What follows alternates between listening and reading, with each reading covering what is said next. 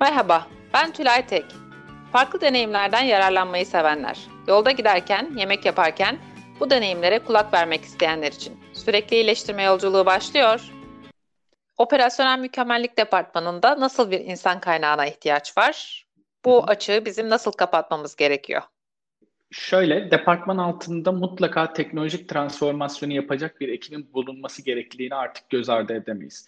Çünkü IoT, RPA, e, dijital dönüşüm trendleri, iş analitiği araçları, endüstrinin ve OPEX'in olmazsa olmazı durumuna gelmiş durumda.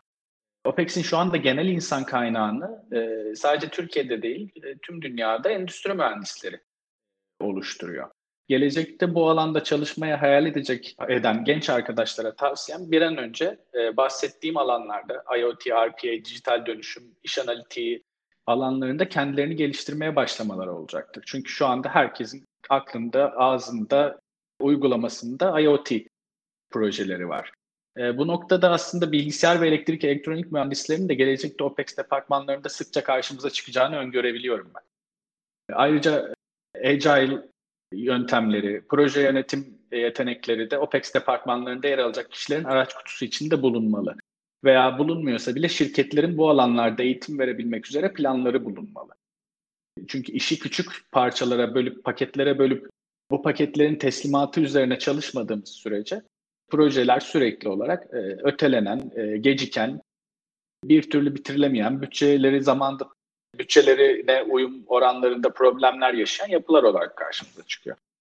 Departmanda bulunacak kişilerin yetenekleri arasında Yalın araçlara hakimiyet elbette önemli. Ama ben gelecek dönemini kaybedeceğini düşünüyorum. Şöyle izah edeyim. Özellikle TPM sonrasında bakım, onarım ve kalite kontrol birimlerinde çok büyük değişiklikler oldu. Bu departmanların takip ettiği bir takım görevler operatörlerin görev tanımlarının içerisine girdi. Operatörlerin yetkinlikleri ve ücretleri artarken bu departmanlarda bulunan çalışanlar direkt işçilik sınıfında kendisine yer bulamadıkları için iş alanlarını kaybetmeye başladılar. Bugün bir endüstriyel işçinin makinasının bakımından ve ürünün kalitesinden sorumlu olmasının yanında artık öneri vermesi, işini geliştirmesi, Kaizen faaliyetlerinde bulunması, tek nokta dersi vermesi, DDS yapabilmesi, alanında 5S uygulaması gibi beklentiler ile karşılaştığını görüyoruz ve uyguladıklarını da görüyoruz. İşte başta Toyota fabrikalarından e, örnek verecek olursak yani bir operatörün sadece işi değil işinin yanında bu aktiviteleri de gerçekleştirdiğini görüyoruz. OPEX'in bünyesinde kendisine yer bulan yalın araçlarının kullanılmasının tıpkı bakım, onarım ve kalite araçlarında olduğu gibi artık direkt işçilerin üzerine devrolacağını analiz edebiliyoruz bu noktada. OPEX'in yalından giderek aranacağını düşünüyorum ben. Ee, daha çok strateji ve iş analitiği ile teknolojik transformasyon ve inovasyon tarafında, ARGE tarafında kendine daha fazla yer bulacağını düşünüyorum. Yalın artık operasyonun bir parçası olmaya doğru gidiyor. Ee, dünyadaki tabii bu, trendlere baktığımızda. Buyurun. Evet, tabii bu söylediğiniz aslında o yalınla ilgili olan kısmı dediğiniz gibi TPM faaliyetleri gerçekleştirmiş ya da yalanı bir süredir yapan ve sistemsel olarak başka bir departmana ya da başka bir yol göstericiye ihtiyaç duymadan kendi kendine dönen bir me- mekanizma olduktan sonra gerçekleşebilecek bir şey. Çok doğru, çok doğru. Aynen öyle. Yani bu tabii hani büyük organizasyonları e, dediğiniz gibi tam, dönüşümünü tamamlamış olan yapıları düşünerek konuşuyorum ben. E, haklısınız bu konuda. Yani insan kaynağı tarafını açıkçası bu şekilde kapatabiliriz. Dediğimiz gibi hani yavaş yavaş daha fazla teknolojik dönüşümlere hizmet verebilecek, bu konularda kafa yoracak, bu konularda katma değer sağlayacak olan iş gücünün OPEX'in altında yavaş yavaş kendini bulduğunu görebiliyorum ben. Son olarak da departmanın performansını nasıl ölçeceğimize değinelim. E, şimdi OPEX'in direkt performansını e, aslında proje yönetim birimleri gayet mantıklı. OPEX birimi kendini tekrar eden işlere sahip bir birim değil. E, aktiviteleri günlük değil. Bir başlangıcı ve sonu olan süreçleri yönetiyorlar. Aslında bakarsanız bu PMP'de proje nedir'in tanımını direkt olarak söyleyebiliriz. Yani bir başlangıcı ve bir sonu olan bir süreci yönetmektir. OPEX faaliyetleriyle ciddi benzerlikler gösterdiğini de görüyoruz bu noktada. Proje maliyet performansı, yatırım geri dönüşü, bütçeye uyum gibi parametreler OPEX departman performansını ölçmekte gayet e, uygun e, performans parametreleri. birimde çalışan bireylerin performansını da projenin kaynak yönetimi e, performans çıktılarından birisi olan görev tamamlama oranı veya işte teslimat yüzdesi veya zamanda teslimat gibi parametrelerle ölçmek e, mantıklı olabiliyor. Unutmayalım ki birçok firma OPEX birimlerine tasarruf hedefleri veriyor. Ve OPEX departmanları bu çıktığı ölçmekte gerçekten çok zorlanıyorlar. Hatta bu hedefler bazen o kadar komik oluyor ki yani departmanı kapatsanız şirkete daha fazla katkı sağlayacağınızı görüyorsunuz.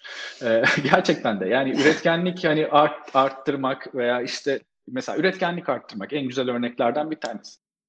Şimdi dönemsel maaş dalgalanmaları, işe alım, çıkarma ve benzeri aktivitelerin arasında direkt finansal katkısını kaybediyor. Veya malzeme üzerinde atık azaltma ve benzeri çalışma yapıyoruz satın alma süreçlerindeki değişiklikler ve ürün fiyat dalgalanmaları arasında bir hesaplama yöntemi, bir yol bulmaya çalışıyoruz.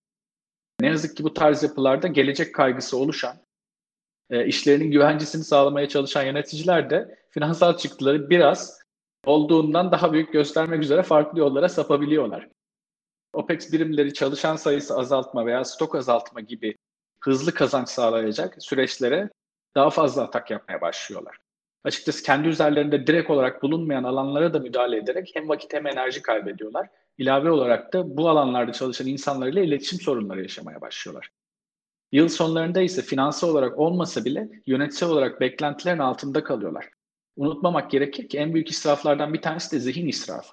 OPEX ekipleri kalifiye ve yetenekli profesyonellerden oluşuyor. Ve bu büyük dönüşümleri yönetsinler beklentileriyle yola çıkılıyor. Yaptığınız tasarruf tabii ki de sizin KPI'lerinizden bir tanesi olabilir ama sizden beklenen yani OPEX departmanından beklenen asıl görevin bir dönüşüm, özellikle dijital dönüşüm veya işte teknolojik dönüşüm e, olarak karşımıza çıktığını söyleyebiliriz. Şimdi direkt finansal çıktığı ölçebilmek adına maliyet merkezlerinde OPEX için bir alan açılabilir. Yani bu sorunlarla bu şekilde başa çıkabilir ama klasik muhasebe sistemleri kullanan şirketler de bunu yapmak hayli zor. Yani OPEX'in her yaptığı iş için fatura kesmeye kadar böyle saçma bir noktaya gidebilir bu iş. Gelişmiş finansal yönetimi olan işte bir ERP sistemi kullanan şirketlerde ise teknolojik değişiklik yönetim süreci gerekiyor. İlave olarak bu sistemi işletecek finans departmanlarına bağlı iş gücünün de yaratılması gerekiyor. Yani direkt finansal katkıya ben açıkçası bu noktada karşı olduğumu söylemeliyim. OPEX daha çok e, yatırımın geri dönüşümü, e, return of investment ile çalışmalı. E, bu doğrultuda proje ve faaliyetleri yönetmeli ve buradan çıkan, proje yönetiminden çıkan e, performans parametreleriyle de birimin performansı ve ekiplerin performansları da gözlemlenmeli. Şimdi kısaca toparlayacak olursak, şirket stratejisinden başladık. Departmana duyulan ihtiyaca değinmiş olduk. Sonrasında da bu ihtiyacın hangi organizasyon ile ne tür bir insan kaynağı ile başarıyla ulaşabileceği konusunda ben tecrübelerimi aktarmaya gayret ettim. Bilim olarak çok yeni yani henüz 10-12 yıllık bir geçmişe sahip öğrenme ve gelişme aşamasında. Önümüzdeki birkaç yıl içerisinde teknolojik inovasyon ve dönüşüm projeleri yönetilmesi alanlarında kendisine sağlam bir yer edinecek gibi bir izlenim veriyor bana OPEX departmanı. Kendisini birçok departmandan daha hızlı güncelleme olanaklarına sahip. Birçok coğrafyaya daha hala uğramadığını bile görüyoruz yani bu departmanların. Bahsettiğimiz şeylerden birçok dünyanın birçok yerinde birçok insanın daha haberi bile yok. Bu açıdan şu anda kendisini geliştiren profesyoneller için uluslararası alanda çok ciddi bir avantaj sağlıyor. Ee, benim açıkçası kariyerine yeni başlayacak olan veya bir kariyer değişikliği arayışında olan profesyoneller için çok büyük potansiyelinin olduğunu düşündüğüm bir departman OPEX. Evet, hem de çalışması da çok keyifli. yani doğru bir organizasyon ve doğru bir stratejiyle haklısınız. Ee, ama e, bunu bahsettiğimiz, daha önce örneklendirdiğimiz işte bu nereye gittiğini bilmediğimiz trene valizsiz, e, biletsiz hareket halindeyken binmeye çalışma tadında çalışan diyeyim e, yapılarda gerçekten de çok can sıkıcı, çok üzücü, insanı kendini çok değersiz hissettirecek e, sonuçlarla da karşılaşılabiliyor.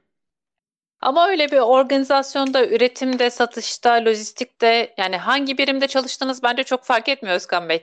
Öyle çok bir savrulan aslında bir firmada nerede olursanız olun bir şekilde onun acısını bir yerlerde hissediyorsunuz. Üretim planlamadaysanız işte bir yaptığınız planlar tutmuyor. Satıştaysanız satış hedeflerinizi tutturamıyorsunuz. Çünkü nereye gideceğinizi bilmiyorsunuz. Pazar payınızı mı arttırmak istiyorsunuz? Yeni müşteri mi bulmak istiyorsunuz?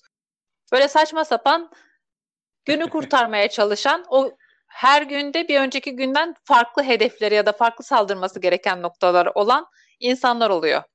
Evet kesinlikle katılıyorum. Çok güzel söylediniz. Peki şeyi sorsam size, Elegancia Grup'ta siz şu anda operasyonel mükemmellik departmanı kurulumu aşamasında mısınız? Hangi adımdasınız ya da siz bu süreçleri nasıl ilerletiyorsunuz? Ee, biz kurulumumuzu gerçekleştirdik. Yaklaşık 8 aylık bir süreç içerisinde. Ekip arkadaşlarımız 7. E, ayda katıldılar. Onun öncesinde ben tek başıma hani departmanın yapısı, opera, e, nasıl operasyon sağlayacağı, hangi araçları kullanacağı, bir bu yıl içerisindeki e, strateji departmanıyla çok yakın çalışarak bu yıl içerisinde hangi alanlarda şirketimizin ihtiyacının olduğunu oturduk, konuştuk. Buna göre bir plan hazırladık. Teknolojik dönüşüm projeleri e, belirledik birkaç tane. O projeler üzerine ekip arkadaşlarımın katılmasıyla beraber hemen hızlı bir şekilde çalışmaya başladık. Şu anda hatta bir tanesinde işte %34'e yakın bir tamamlama oranı gerçekleştirmiş durumdayız ki daha önümüzde bir yıl kadar bir vaktimiz var. Bu açıdan hani iyi de perform ettiğimizi düşünüyorum ben. Grup CEO'nun ofisine direkt bağlı olarak çalışıyoruz. Elegansiye Grup CEO'nun ofisine direkt bağlı olarak çalışıyoruz. Bu bize gerçekten de iletişim açısından özellikle çok büyük avantajlar. Yani yaklaşık dediğim gibi toplamda 8-9 aylık bir süreç. Bunun aşağı yukarı 7 ayı tamamen planlama ve stratejiyle geçti. Geçtiğimiz 2 ay, 3 aylık dönemde de uygulama yani bu konuştuğumuz şeyleri uygulamaya başladık. Şu ana kadar da hani çıktılarımızdan hem yönetimimiz çok memnun hem de bizler çok mutluyuz açıkçası çok memnunuz. Yaptığımız işlerin çıktılarından da çok mutluyuz. Açıkçası hani iyi bir planla, iyi bir stratejiyle yola çıkılınca departmanlar üstü bir yapıyla beraber de gayet fonksiyonel olabiliyoruz açıkçası. Ben teşekkür ederim. E, katılımınız, deneyimlerinizi bizimle paylaştığınız için.